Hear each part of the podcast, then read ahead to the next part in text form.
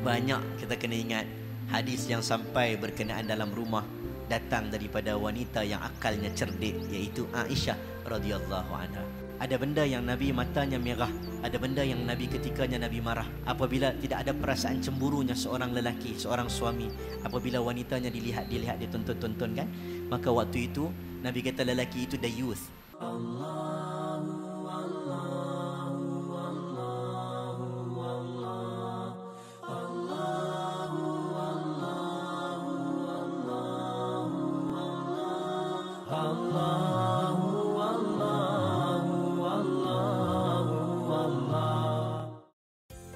Assalamualaikum warahmatullahi wabarakatuh.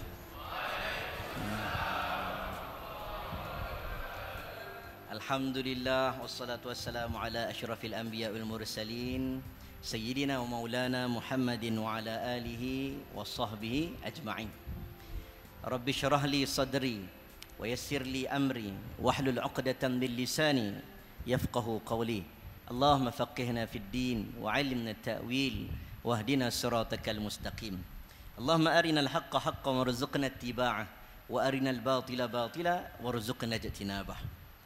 Terima kasih saya ucapkan kepada individu kehormat, datuk-datuk, warga masjid, taman danau desa.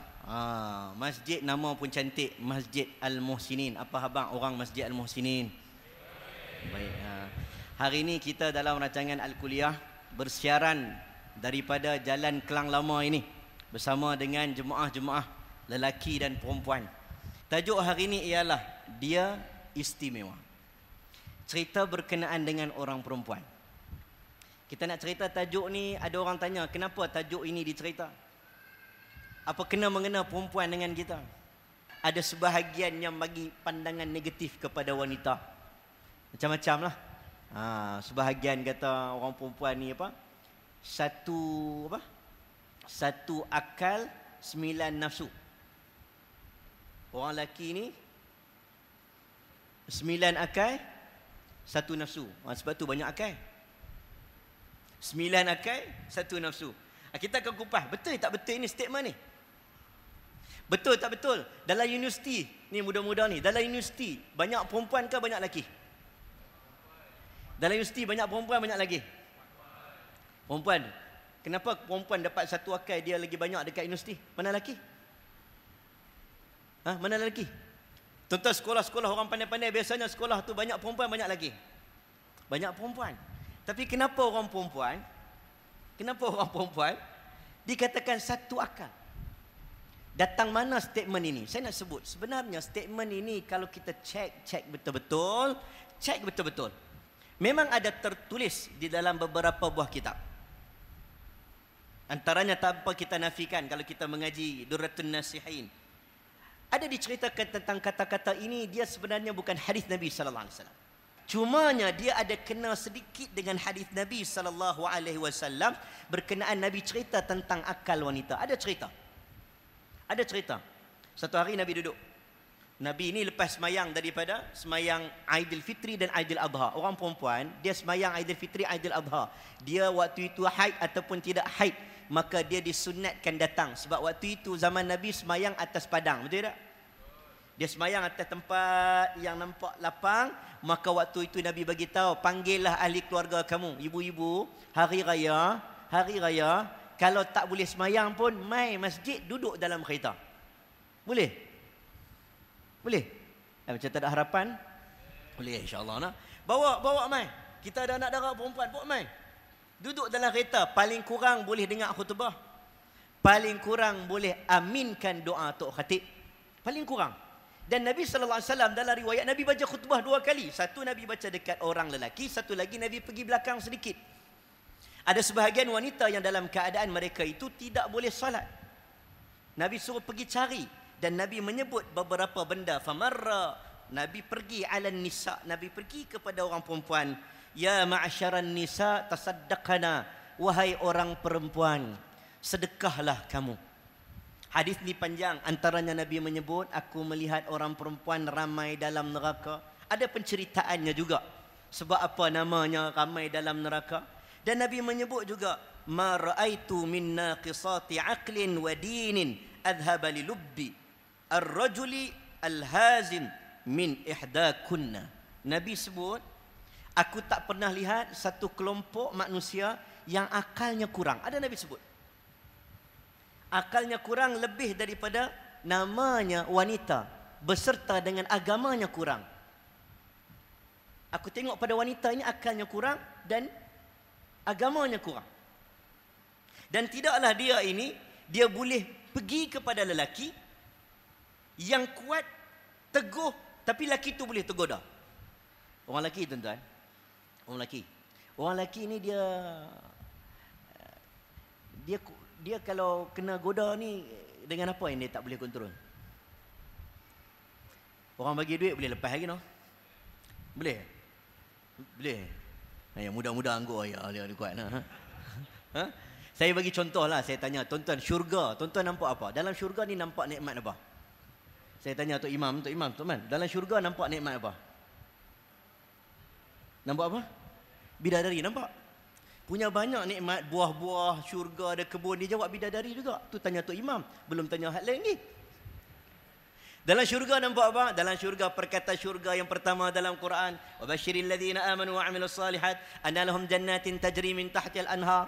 Sebut tentang kebun yang indah, sebut tentang sungai yang mengalir indah dalam syurga. Wa fakihatin mimma yatakhayyarun wa lahmi tayrin mimma yashtahun.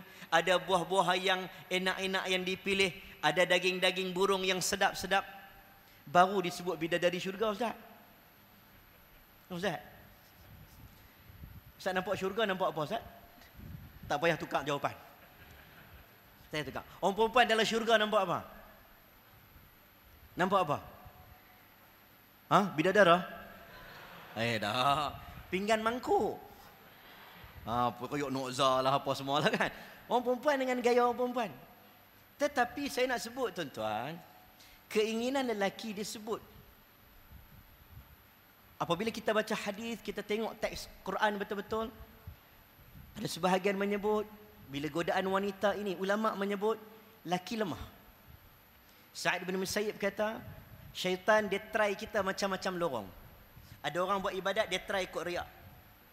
Ada orang dia ni tak kuat sabab, Allah try dia dengan bagi susah. Dia sebut perkataan kufur. Ada orang Allah bagi kaya dia, kaya-kaya dia terus sombong. Ada orang Allah try dia dengan rezeki haram. Allah melalui rezeki haram, dia ambil. Ada orang Allah try dia banyak lorong-lorong lain. Tetapi antara godaan bagi lelaki paling besar ialah bila syaitan, bukan kata perempuan, syaitan menggoda wanita untuk menggoda lelaki. Lelaki lembek lutut. Lelaki boleh kena. Inna kaidakunna azim. Bila disebut inna kaida syaitani kana dha'ifa, sesungguhnya kaida, godaan syaitan, inna kaida syaitan, sesungguhnya godaan syaitan, kana dha'ifa, lemah. Tiba-tiba bila disebut inna kaida kunna azima, sesungguhnya godaan, kaida kunna, godaan seorang wanita itu azim. Azim. Ulama berbincang tentang pandangan-pandangan ini. Ada sebahagian merendah-rendahkan wanita, mengatakan wanita ini suka menggoda. Tapi ayat ini ulama mengatakan bahawa bukan kata wanita ini jahat, tapi nak menunjukkan lemahnya seorang lelaki. Jadi orang perempuan ni, tuan-tuan, kalau tak ada orang perempuan, kita ni perfume pun tak pakai. Kalau tak ada orang perempuan, kita tak jadi sastera. Kalau tak ada orang perempuan, kita ni tak handsome. Kalau tak ada orang perempuan, kita pun tak jalan elok-elok lah. Jalan pun lebih kurang lah. Sebab itu bila kita nak sebut tentang perempuan, apa maksud an-nisa kita kena faham. Apa maksud al-untha kita kena faham. Apa maksudnya al-mar'ah kena faham. Sebahagian menyebut an-nisa, nisa ni sifat kewanitaan yang ada pada wanita. Bila menyebut al-untha, bahasa Arab, bahasa Arab vocabulary paling banyak. Bila disebut al-untha, al-untha ni unas ataupun satu bahasa yang menyebut tentang wanita ada biologi tertentu Tuhan bagi. Lembut orang perempuan. Berbanding lidzakari, nama lelaki lidzakari, ada ketikanya menggunakan ar-rijal. Ini untuk lelaki, bahasa Arab. Bila sebut lidzakari ini, orang yang berani, orang yang kuat. Tapi wanita ni ada kelembutan dia. Wanita ni ada kelunakan dia. Al-mar'ah, mar'ah pula maksud apa? Mar'ah bermaksud sesuatu yang dipandang cantik, sesuatu yang indah, sesuatu yang sedap mata memandang, sesuatu yang Allah bagi nampak elok dekat dia. Ni orang perempuan. Sebab itu ada satu syair Arab dia sebut, al-mar'atu kal-mir'ah. Al-mar'atu kal-mir'ah. Orang perempuan umpama cermin. Ini bukan hadis. Al-mar'atu kal-mir'ah. Orang perempuan umpama cermin. Apa maksud cermin? Cermin kita tengok. Dia nampak balik pantai cantik. Orang perempuan kan dia suka kecantikan. Orang lelaki ni kalau tak ada orang perempuan, mai baju, butang baju Melayu pun tak cukup. Dia mula pegang butang baju Melayu dia. Dia pegang-pegang tu, tahulah orang perempuan tak ada kat rumah ni. Bagi contoh, dia tak kisah baju apa pun, betul? Jangan kata, tuan-tuan saya pun kadang-kadang nak keluar, kadang baju tak serika. Abang baju tak serika. Mailah iron lah sikit. Abang tak malu ke? Tak ada pun, tak malu pun. Kita relax kan. Tapi orang perempuan dia tengok. Bila dia nak keluar pula, dia pun datang. Abang, ni baju ni warna kuning ke warna hijau? Kita pun jawablah. Abang tengok nampak macam hijau okey sikit kot. Hijau apa? Kuning yang cantik. Dia tanya, dia jawab. Ain tu geram. Keluar-keluar nak keluar masuk dalam kereta, tengok-tengok baju merah. Tu orang perempuan kan. Al-mar'atu kal-mir'ah. Orang perempuan seumpama cermin. Bila pecah dia retak. Bila retak dia boleh cantum balik tak? Boleh cantum. Dia bukan pasyak. Bila retak boleh cantum balik, tapi cantum takkan sama.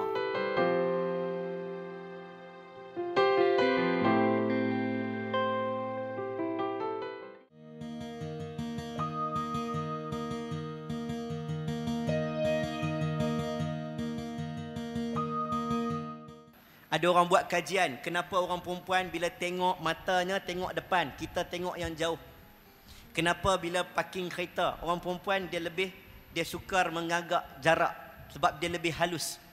Ada mata mono mata, adalah di bahasa orang sains saya pun tak tahu sangat. Hormon testosteron apa tau. Tapi lebih kurang macam tu. Allah bagi. Dugupan jantung orang perempuan lebih kuat daripada lelaki, lebih cepat daripada lelaki. Ada sebab-sebab itu membuatkan lelaki lebih cenderung dengan keolahragaan. Kalau main-main ni lelaki lebih kuat, lebih nampak stamina begitulah. Orang perempuan ni bukan tak boleh, tapi tak mampu macam mana kekuatan lelaki. Seperti mana kalau kita tengok karier feminis dululah. Saya buat bahagian gender dekat UM. Buat master bahagian gender, kena baca buku-buku tentang feminism untuk lawan ni. Antaranya mereka sebut macam-macam. Mereka kata ni kita kena sama semua ni kata. Semua kena sama. Oi, semua sama leceh tuan-tuan. Sebab semua badan kita ini bukan kata sama, dia kena setara. Perempuan kena letak pada kedudukan orang perempuan, lelaki letak pada kedudukan orang lelaki. Saya bagi contoh. Tuhan cipta tuan-tuan. Tuhan cipta mesti ada sebab tertentu.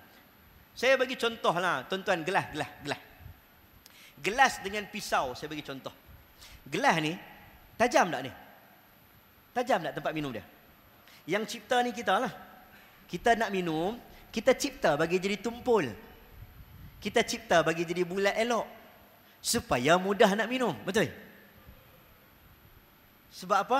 Sebab kita cipta dia macam tu. Sebab kita nak bagi dia ada fungsi yang kena. Pisau tajam ke tumpul? Kenapa dia tajam? Sebab tugas dia adalah memotong. Tak ada siapa membezakan lelaki dan perempuan. Dalam sudut potensi silakan.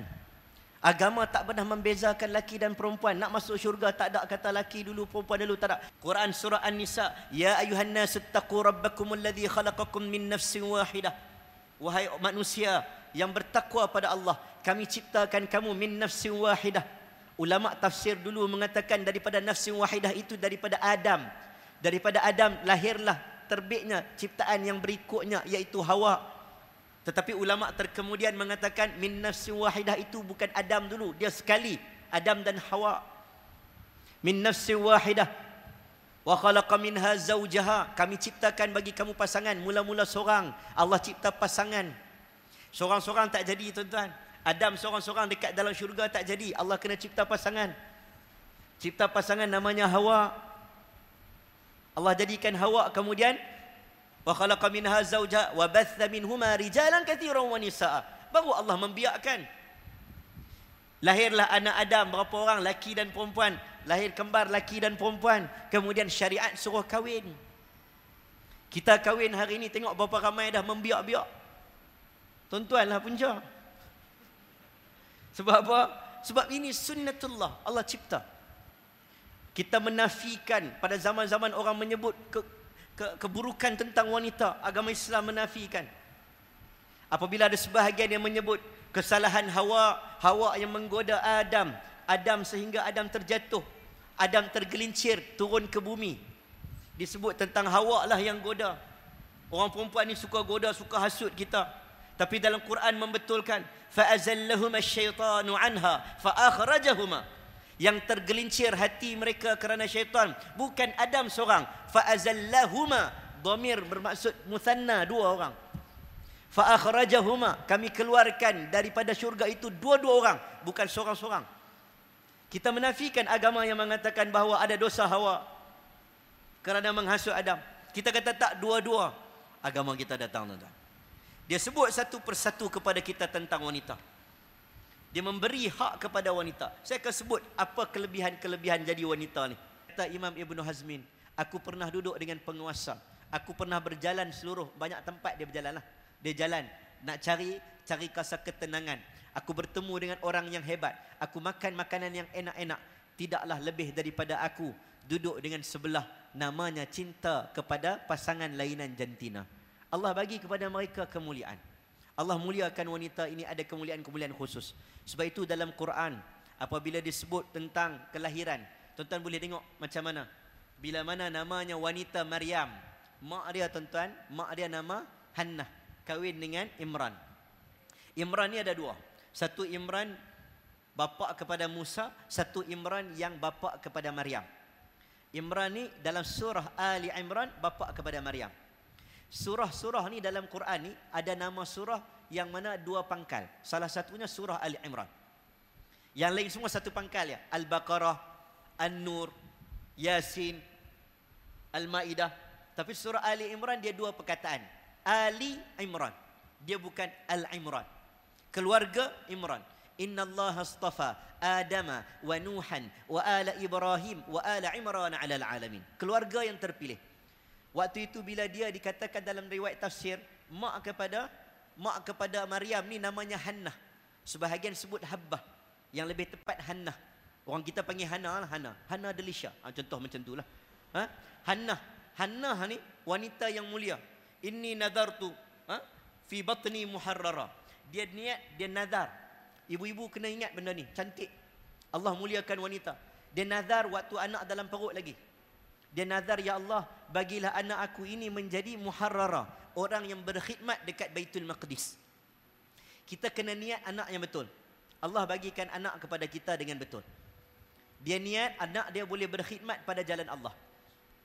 Kita tuan-tuan, kadang-kadang kita niat anak kita nak jadi doktor. Kita niat anak kita nak jadi engineer. Kita niat anak kita nak jadi ustaz. Tak ada masalah pun niat nak anak jadi ustaz ke, nak anak jadi doktor ke, engineer ke, pilot ke. Tapi niat lebih besar daripada itu. Boleh bagi sumbangan pada agama. Muharrara. Apa guna anak doktor kalau masjid nak minta tolong sedikit pun dia tak boleh bagi sumbangan? Apa guna nama engineer? Dia ada kereta besar-besar, orang nak tumpang pergi masjid pun dia tak boleh tolong. Apa guna nama ustaz? Kalau ustaz sekalipun, tapi dia berkira dengan orang. Tak jadi itu.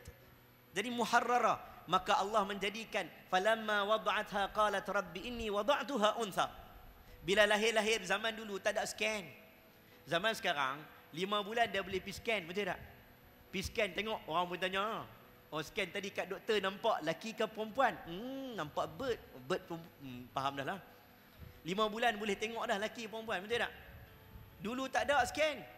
Jadi bila lahir-lahir tengok-tengok, ya Allah, anak perempuan. Terkeluar perkataan macam falamma wada'atha qalat rabbi inni wada'tuha untha. Kenapa anak perempuan? Kerana aku nazar nak anak lelaki. Anak lelaki ni kuat sikit boleh khidmat dekat masjid Baitul Maqdis. Allah kata apa? Walaysa adh-dhakaru kal untha. Wa inni sammaytuha Maryam wa inni u'idhuha bika wa dhurriyyataha minasy syaithanir rajim. Apa Quran kata? Quran kata jangan kamu pandang rendah kepada anak perempuan. Jangan kita pandang rendah. Laki dan perempuan tak sama. Anak laki dan anak perempuan tak sama. Boleh jadi anak perempuan juga ada kemuliaan untuk kita. Kecil-kecil lagi Allah dah muliakan. Dah declare anak yang kita lahir. Kalau ada pandangan-pandangan negatif seorang ibu tentang kelahiran wanita, Maka waktu itu Allah sekat awal-awal. Allah kata, dak, wanita juga anak yang mulia. Lahir anak perempuan, anak perempuan juga boleh jadi anak yang mulia. Belum tentu anak lelaki boleh taat pada perintah mak ayah dia. Awal-awal lagi. Kemudian bila dah jadi anak dara, bila dah jadi cantik segak, tuan-tuan, salah satu yang dikatakan tak boleh saja-saja kita tengok wanita. Tunduk pandangan lelaki kena tengok perempuan ni, kena tunduk pandangan tak? Tuan-tuan tengok perempuan tunduk pandangan tak? Tunduk tak? Tunduk macam mana? Serupa cari duit siling lah. Orang perempuan tengok lelaki tunduk pandangan tak? Orang perempuan macam tak apa nak jawab pun. Kata tunduk pandangan, kami nak tengok penceramah macam mana? Ha? Dua-dua kena tunduk. Dua-dua kena tunduk. Ha? Macam mana Imra'atul Aziz, wanita yang dia tengok muka Nabi Yusuf AS. Orang panggil Zulaikha, ada panggil Zalikha. Wallahu alam nama yang sebenarnya apa. Dia bila melihat Nabi Yusuf, dia tak menundukkan pandangan, dia tergoda. Nabi Yusuf tunduk pandangan, Allah halang dia melakukan perbuatan buruk. Boleh jadi dua-dua no? Jangan duk ingat anak lelaki saja. Tengok perempuan boleh syok. Orang perempuan pun tengok lelaki lama-lama pun boleh syok. Tak percaya tanya orang perempuan. Betul tak? Cik tak mengaku tak apa.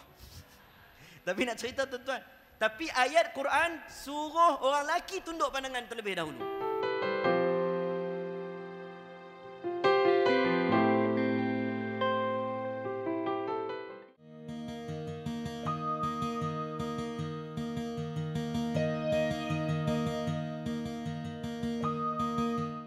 Surah An-Nur ayat 30, laki dulu. Ada sebab. Ada sebab. Sebab itu kullil mu'minin yaghuddu min absarihim. Apabila dia sudah elok, maka Allah ni nak memuliakan wanita, Allah suruh lelaki tunduk pandangan. Memuliakan wanita. Kemudian Allah sendiri teringin orang wanita ini orang kenal sebagai wanita yang baik-baik. Allah kata kepada Nabi Muhammad, ya ayuhan nabiyyu qul li azwajika wa banatika wa nisa'il mu'minin yudnina 'alayhinna min jalabibihin dzalika adna an yu'rafna fala yu'dzain. Allah kata, wahai Nabi, bagi tahu kepada isteri kamu. Ada bab-bab tertentu untuk isteri Nabi. Isteri Nabi ni lain cerita sikit eh. Tapi untuk wanita semuanya kena ingat, Nabi memberi pesan dengan pandangan yang sangat indah. Kamu kena pakai pakaian kamu dengan sempurna. Supaya ayyu'rafna, kamu dikenali wanita yang baik. Allah suka untuk orang cop wanita itu wanita yang baik. Maka Allah bagi saranan supaya wanita ni kena buat begini, begini, begini. Supaya kamu dikenali wanita yang baik dan kamu tidak akan diganggu yu'zain. Sebab Allah tahu laki ni tuan-tuan, dia tengok perempuan macam mana kadang-kadang tu dia dia mula Ustaz boleh buat? Cuba buat Ustaz. Ha? Oh dulu dia buat, dia tak boleh, dia nak kacau. Fala yu'zain. Agama dah ajak, dah memuliakan wanita. Kemudian apabila nak kahwin, Allah bagi pula untuk lelaki. Lelaki kena bayar mahar untuk orang perempuan. Betul tak? Wa atun nisaa sadaqatihinna nihlah. Orang lelaki kena bagi sadaqat, bagi mahar. Orang perempuan bagi ke orang lelaki bagi? Bahasa Arab nihlah. Nihlah ni maksud apa? Bagi dengan ikhlas. Bagi dengan seronok. Tapi dalam masa yang sama Nabi mengikat dalam keadaan Nabi tak mau melampau-lampau. Jangan kamu susahkan orang lelaki. Supaya datang ikhlas. Saya dulu kerja part time tak jauh mana kat sini lah. Rumah pun tak jauh mana daripada sini, Danau Desa. Saya duduk kampung Malaysia. Tuan-tuan kampung negara mana? Saya kampung sebelah ni. Saya duduk dulu. Waktu nak kahwin dulu tuan-tuan, gaji tak banyak mana. Ustaz tahu, duit tak banyak. Tapi apabila orang rumah kita tanya berapa nak bagi mas kahwin, waktu itu dia bagi tahu, bagi sama macam kakak dia dah. Kakak dia berapa? Kakak dia sekian. Dirahsiakan untuk keselamatan negara. Ha? Kakak dia sekian. Bagi sama dia kata. Tuan-tuan, waktu tu saya bukan duit banyak, tapi saya tengok kakak dia kahwin berapa tahun sudah. Dia letak harga tu memang murah berbanding dengan kawan-kawan dia. Saya pergi bagi tahu dekat family dia, saya cakap, ni, saya sendiri tambah lagi 1,000. Macam kaya noh. Macam kaya noh. Kan, siapa nak try satu lagi bolehlah noh. Saya pergi tambah lagi 1,000 tuan-tuan, cari duit sebab saya rasa macam nihlah. ikut sunnah dalam Quran sebut. Bagi dengan perasaan. Aku nak bagi dia jaga aku dengan baik. Aku nak bagi dia jaga anak aku dengan baik. Aku nak bagi dia duduk dengan aku dengan baik. Maka kita memberi wa'atun nisa as-sadaqatihinna nihlah. Saya bagi dekat dia mas kahwin. Kehormatan bagi wanita. Selepas dah kahwin, wanita diperlakukan dengan baik. Wa'ashiruhunna bil ma'ruf. Orang lelaki bergaullah dengan orang perempuan dengan baik. Bila kamu dah bernikah dengan dia, maka kamu kena jaga dia betul-betul. Kamu jadi ketua keluarga. Kamu kena bagi nafkah untuk dia. Nafkah ini bukan bermaksud bagi kasih sayang semata-mata. Nafkah ada bentuk material dia. Kalau kata wang ringgit, kena bagi wang ringgit lah. Rumah, tempat makan, kena bagi.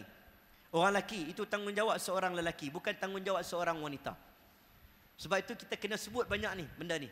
Saya kena peringat tuan-tuan. Dia ada dua geng. Satu geng, kalau cakap asyik-asyik perempuan menang. Perempuan suka dekat ustaz tu. Satu lagi kalau cakap asyik-asyik lelaki menang. Perempuan cukup meluat dengan ustaz tu. Kan? Kita bukan nak macam tu. Kita nak dua-dua. Sebab itu dalam bahasa Arab, perkataan pasangan, zaujah untuk perempuan, isteri. Zauj untuk lelaki. Kalau kata zauj, pasangan, suami, dah cukup dah. Zaujah. Sebahagian ulama' mengatakan zaujah itu istilah yang tidak ada dalam Al-Quran. Kerana bila sebut pasangan, tak boleh ada seorang-seorang. Kena ada dua. Saling lengkap melengkapi.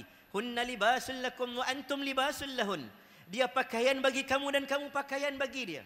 Jaga dia baik-baik dan dia akan jaga kamu dengan baik-baik. Orang perempuan pun ada benda-benda yang kamu kena jaga. Ibu-ibu, wanita-wanita, jagalah kehormatan kamu dalam rumah. Bila disebut fasalihatu qanitatun, first kali qanitat.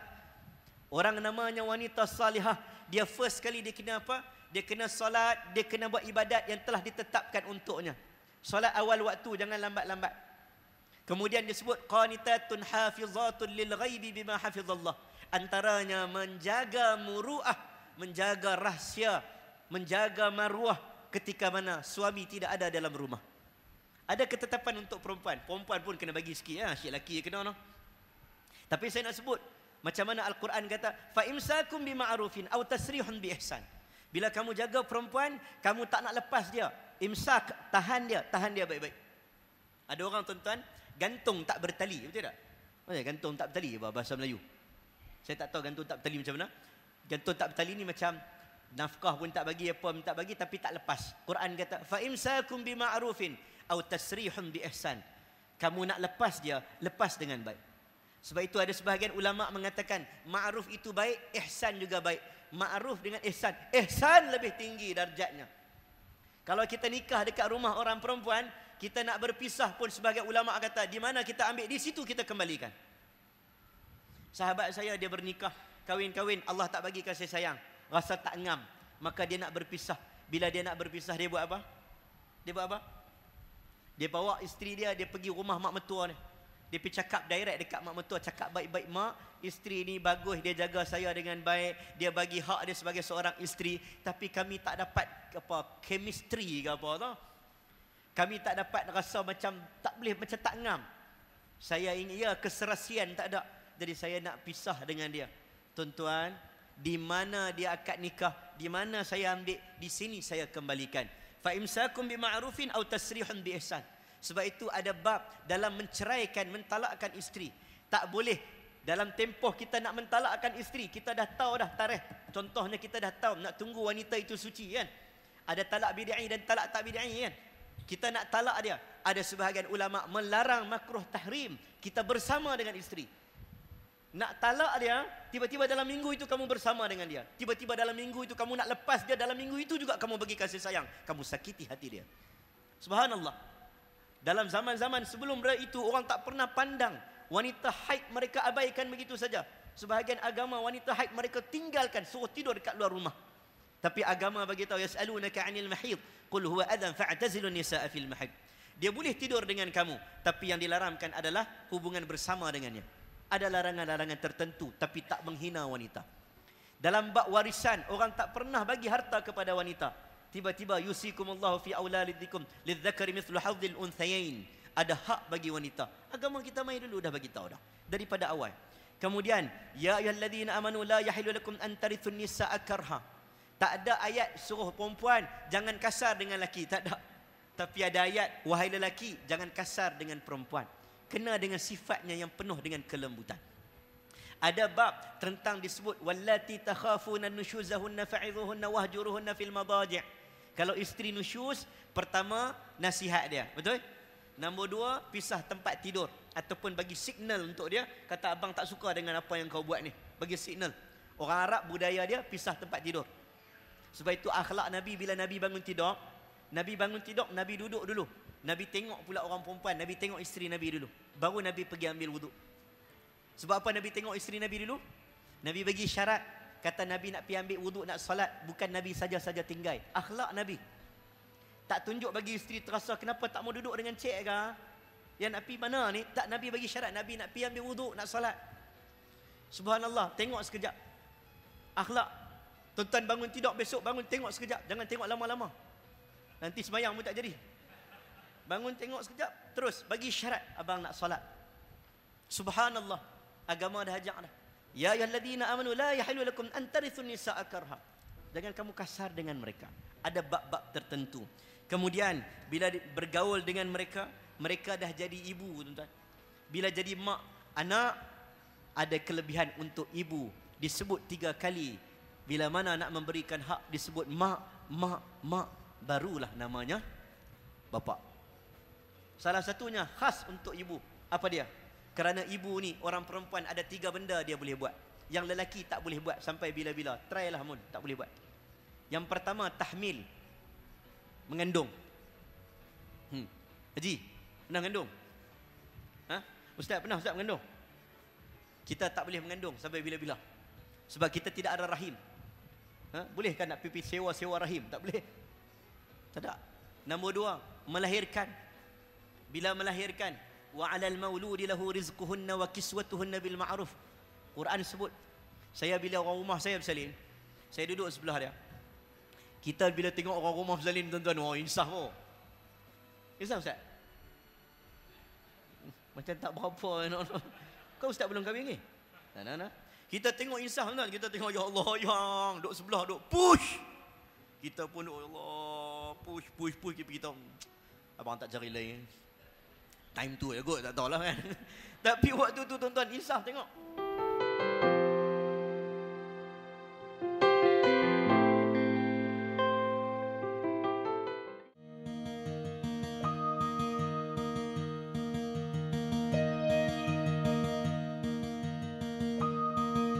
Dalam Quran sebut wa 'alal mauludi lahu rizquhunna wa kiswatuhunna bil ma'ruf. Bila lahir saja anak, apa tugas suami? Pertama jaga rezeki, kemudian jaga pakaian, jaga emosi dia. Quran dah sebut 1400 tahun yang lalu. Subhanallah. Rupanya waktu itu emosi sangat kena jaga untuk melahirkan anak yang baik-baik. Lahir-lahir pula anak, tengok-tengok mak ni diberikan hak untuk 3 kali disebut hak untuk mak, hak untuk mak. Salah satunya kerana melahirkan kita. Baik macam mana pun tak boleh balas jasa mak. Tak boleh balas. Buat macam mana pun, dia dukung mak dia daripada Yaman. Daripada Yaman dia dukung mak dia sampai ke Mekah. Sampai Mekah sekalipun, para ulama katakan, para sahabat kata, tak mampu balas jasa mak. Tak mampu. Tuan-tuan boleh bayang. Kalau kita lah tengok cerita-cerita macam mana diceritakan untuk kita, kita pergi umrah, kita pergi haji, kita nampak kat Muzdalifah ada orang dukung bapak dia. Kita pergi Muzdalifah, kita pergi Mina, kat tengah jalan tu, kita nampak ada orang dukung mak dia. Kita kata nak tolong boleh tak? Nak tolong angkat. Dia kata dak, Wais al-Qarni. Dia kata dia nak jadi Wais al-Qarni. Dukung mak, dukung ayah.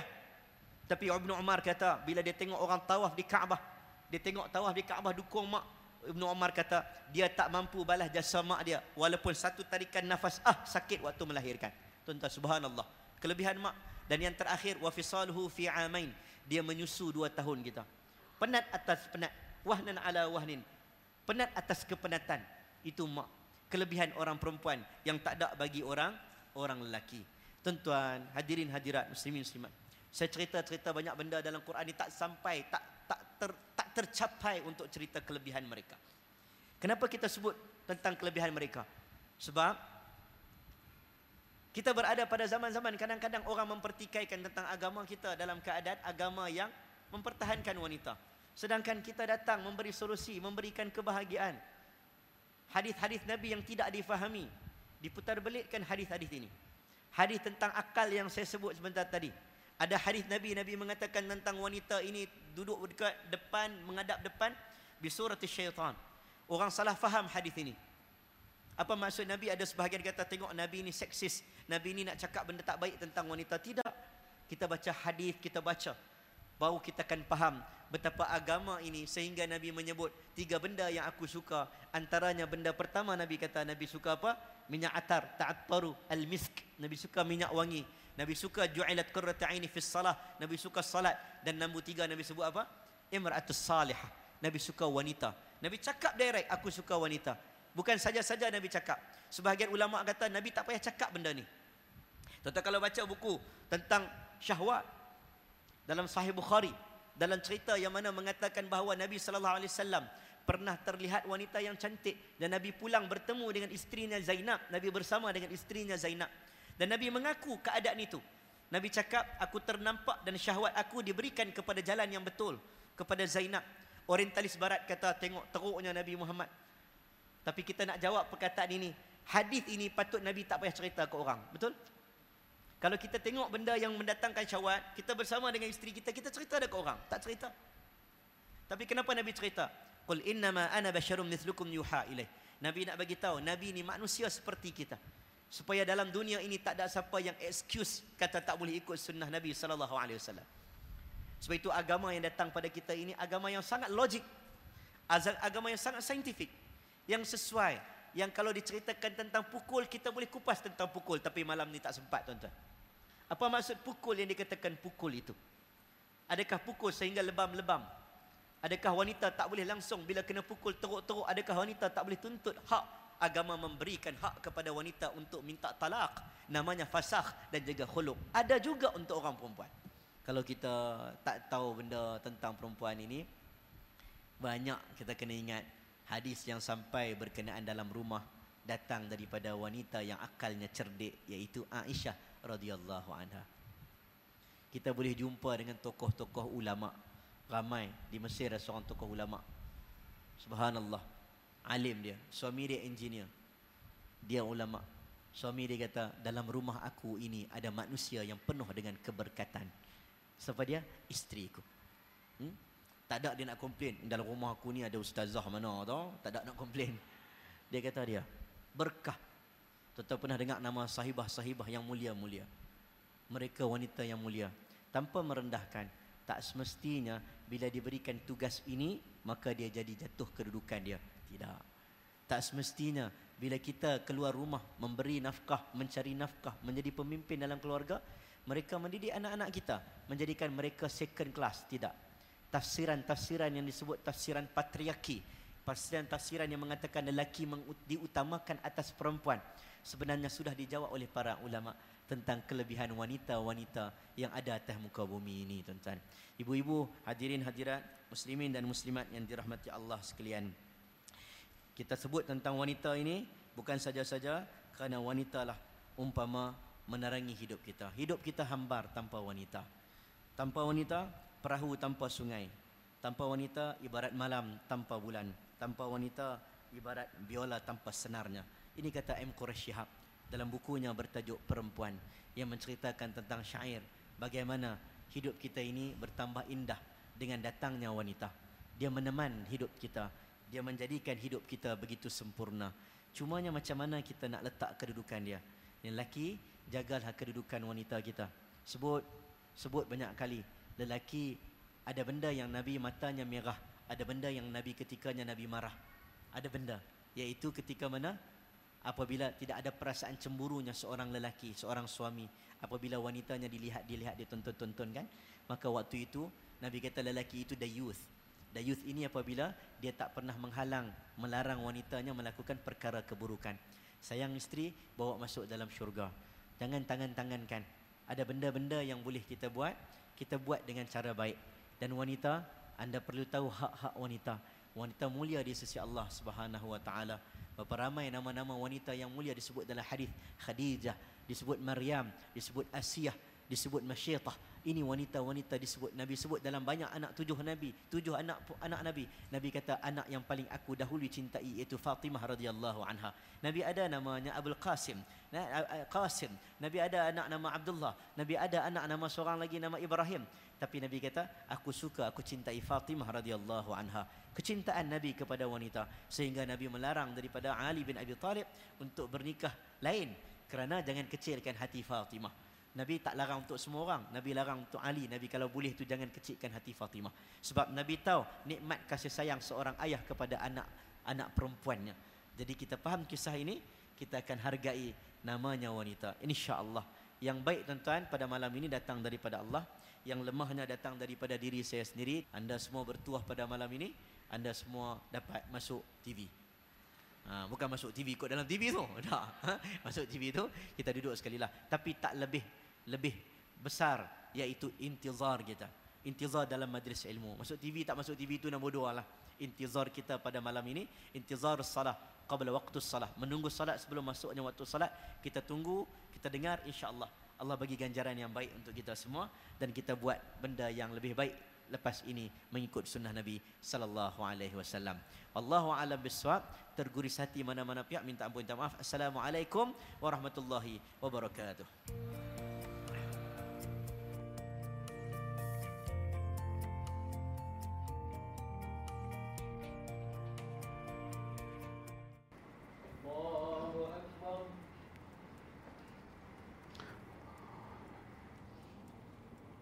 Assalamualaikum warahmatullahi wabarakatuh. Kesempatan kali ini kita kongsikan bagaimana solat masbuk ketika solat berjemaah. Pertama kita kena faham takrifan masbuk. Masbuk iaitu seorang makmum yang masuk ke dalam solat untuk rakaat pertama bagi makmum itu dan dia tidak sempat untuk menghabiskan surah Al-Fatihah dia dan imam telah rukuk. Maka dia bacalah sekadar yang mampu surah Al-Fatihah, maka dia pun terus rukuk. Dan dia dikira sebagai mendapat pahala berjamaah dan pahala rakaat itu. Kemudian yang kedua yang perlu kita faham adalah yang dikatakan takrifan mendapat satu rakaat ialah apabila rakaat itu rukuk bersama imam. Jadi hari ini kalau saya imam telah rukuk, saya pun Allahu Akbar dan sempat rukuk bersama imam, maka saya dikira mendapat rakaat. Tetapi jika saya masuk ke dalam solat, saya angkat takbir dan saya berselisih dengan imam, iaitu ketika imam mula naik untuk i'tidal seperti ini contohnya. Allahu Akbar. Maka saya berselisih dengan imam, saya tidak dikira mendapat rakaat kerana takrifan rakaat dalam solat berjemaah adalah rukuk bersama-sama, sempat bersama-sama dengan imam. Jadi sidang penonton yang saya sayangi sekalian, jadi apabila kita masbuk, kalau tadi kita tak sempat rukuk bersama imam, rakaat itu tidak dikira sebagai rakaat, kita kena tambah satu lagi rakaat. Mudah-mudahan bermanfaat. Sekian. Assalamualaikum warahmatullahi wabarakatuh. Rabbana ya Rabbana, Rabbana ya Rabbana, Rabbana ya Rabbana, Rabbana ya Rabbana.